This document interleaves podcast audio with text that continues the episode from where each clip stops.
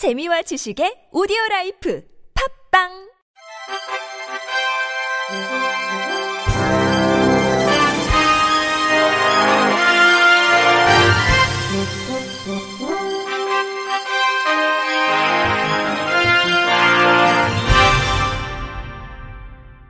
청취자 여러분 안녕하십니까? 12월 16일 월요일 KBRC 뉴스입니다.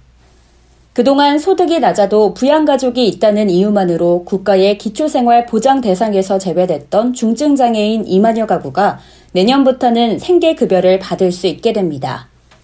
보건복지부는 내년 1월부터 기초생활보장 수급자 가구 중 중증장애인이 포함되어 있으면 부양 의무자 기준을 적용하지 않고 생계급여를 지급하기로 했다고 밝혔습니다. 다만 가족이 고소득자이거나 고액 재산가인 경우에는 기존의 부양 의무자 기준을 계속 적용하도록 예외를 뒀습니다.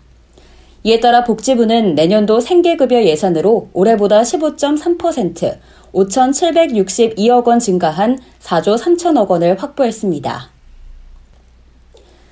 시각장애인이 재판부에 점자로 된 판결문을 요구했지만 거부당하자 해당 법원에 소송을 제기해 점자 판결문을 받아내 화제입니다. 대한법률구조공단에 따르면 지난해 업무방해죄 등으로 기소돼 전주지법에서 재판을 받아온 중증 시각장애인 A씨는 재판부에 점자로 된 문서를 요청했지만 번번이 묵살당했습니다. 판결문을 점자로 읽을 수 없게 된 A씨는 해당 법원에 점자 판결문 교부 거부 처분 취소 소송을 제기하는 한편 법원에 시정 요구서도 제출했습니다. A씨의 형사 변호를 맡은 법률구조공단 전주지부 유현경 변호사는 판결문 등본을 일반 활자 문서뿐만 아니라 점자 문서로도 교부해달라고 신청했는데 재판부는 공판정에 나온 A씨에게 점자 기계 미비를 이유로 점자 문서 제공 불가를 직접 고지했다며 점자 기계의 미비를 이유로 점자 문서를 제공하지 않은 해당 재판부의 처분이 점자법과 장애인 차별 금지법을 위반하고 있다는 점을 부각했다고 말했습니다. 결국 법원은 최근 시정 요구를 받아들여 A씨에게 점자 문서를 교부했고 A씨는 소송을 취하했습니다.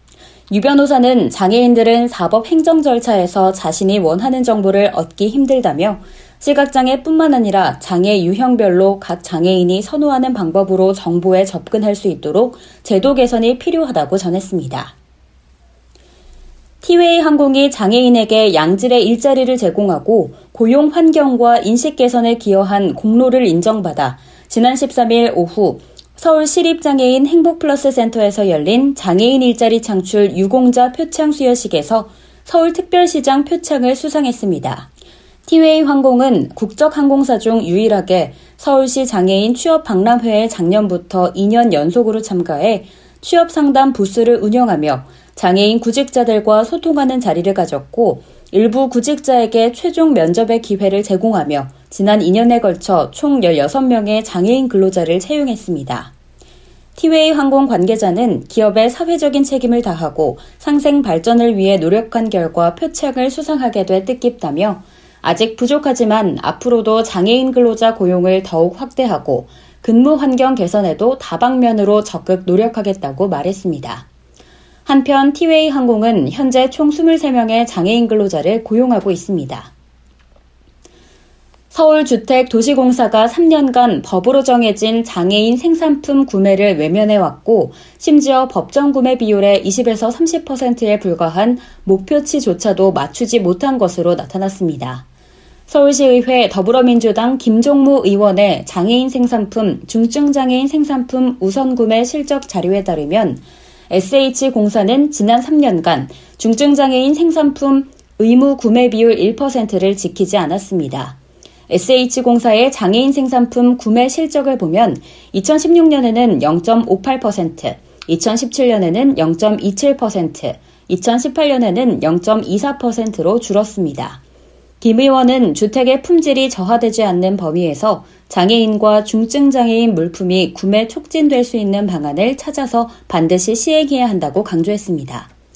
SH공사 관계자는 각 부서의 장애인 생산품 구매를 독려하는 노력을 하고 있고 수의 계약 시 동일 업체한테 연 4회의 횟수 제한을 하는데 장애인 업체들은 연 8회를 허용하는 등 대책을 마련하고 있다고 해명했습니다.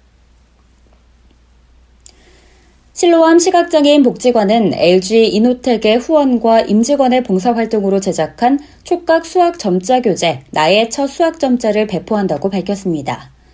실로암 시각장애인 복지관은 시각장애 학생들의 점자 교육 기반 조성 및 학습 접근성 강화를 위해 지난 2013년부터 현재까지 총 촉각 점자 교재를 발행하고 있으며 이 중 수학 교재인 나의 첫 수학 점자에 LG 이노텍 임직원 60여 명이 지난 5개월간 수작업으로 촉감 소재를 부착했습니다. 완성된 교재는 전국 시각장애 특수학교, 점자도서관, 시각장애인 복지관 등 유관기관에 이달 중 배포될 예정입니다. 대한장애인체육회는 대한민국 남자 휠체어 농구 대표팀이 2000년 시드니 패럴림픽 대회 이후 20년 만에 패럴림픽 출전권을 획득했다고 밝혔습니다. 대표팀은 지난달 27일부터 이달 7일까지 태국 파타야에서 열린 2019 IWBF AOZ 챔피언십 대회에서 2020년 도쿄 패럴림픽 출전권을 두고 아시아 13개 국과 열띤 경쟁을 벌였습니다. 조별 순위 결정전에서는 호주와 이란 등에 패하며 불안한 출발을 보였으나 일본, 중국, 태국을 연파하며 조 4위로 결선 토너먼트에 안착했습니다. 이어 결선 첫 경기인 8강전에는 태국을 67대 41로 완파하며 준결승에 진출하고 상위 4개 나라에게 주어지는 2020년 도쿄 패럴림픽 출전권을 확보했습니다. 출전권 획득의 기세를 몰아 대표팀은 숙적 일본과의 준결승전도 주전들의 고른 활약을 앞세워 69대 61로 통쾌한 승리를 거두며 결승까지 진출했습니다. 결승에서 대표팀은 호주에 아쉽게 패해 준우승으로 대회를 마감하고 지난 12일 인천국제공항으로 입국했습니다. 한편 도쿄 패럴림픽 개최국인 일본은 조별 예선전에서 대회 우승팀 호주를 꺾고 조 1위로 결선 토너먼트에 진출하는 이변을 연출했지만 준결승전에서 태극 전사들의 가로막히고 3, 4위전에서도 이란에 패해 대회 4위를 기록했습니다.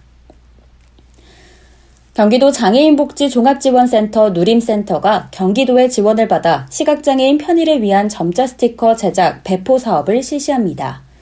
이에 따라 경기도와 누림센터는 시각장애인용 점자 스티커 세트와 생활 맞춤형 점자 스티커를 일괄 제작해 배포하기로 했습니다.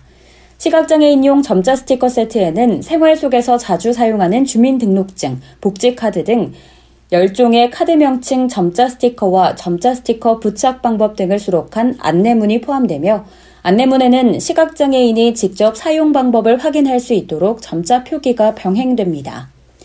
생활 맞춤형 점자 스티커는 추후 개인 및 시군의 신청에 따라 제작할 예정이며 희망 단어를 신청하면 점자 스티커로 제작해 제공됩니다.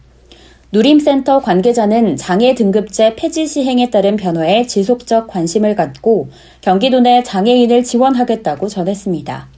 한편 카드 부착형 점자 스티커는 관할 읍면동을 통해 당사자에게 개별 우편 발송될 예정이며 생활 맞춤형 점자 스티커는 개인 및 시군이 누림센터에 신청하면 제공할 방침입니다. 끝으로 날씨입니다. 내일은 전국에 비가 내리겠습니다. 비는 새벽부터 전국으로 확대됐다가 오후 6시를 전후로 대부분 그칠 전망입니다. 내일 낮에는 평년보다 5에서 10도 이상 기온이 높아 비교적 포근할 것으로 예상됩니다. 비가 그친 후부턴 날씨가 추워지니 건강관리에 유의하시기 바랍니다. 이상으로 12월 16일 월요일 KBRC 뉴스를 마칩니다. 지금까지 제작의 류창동, 진행의 김예은이었습니다. 고맙습니다. KBRC.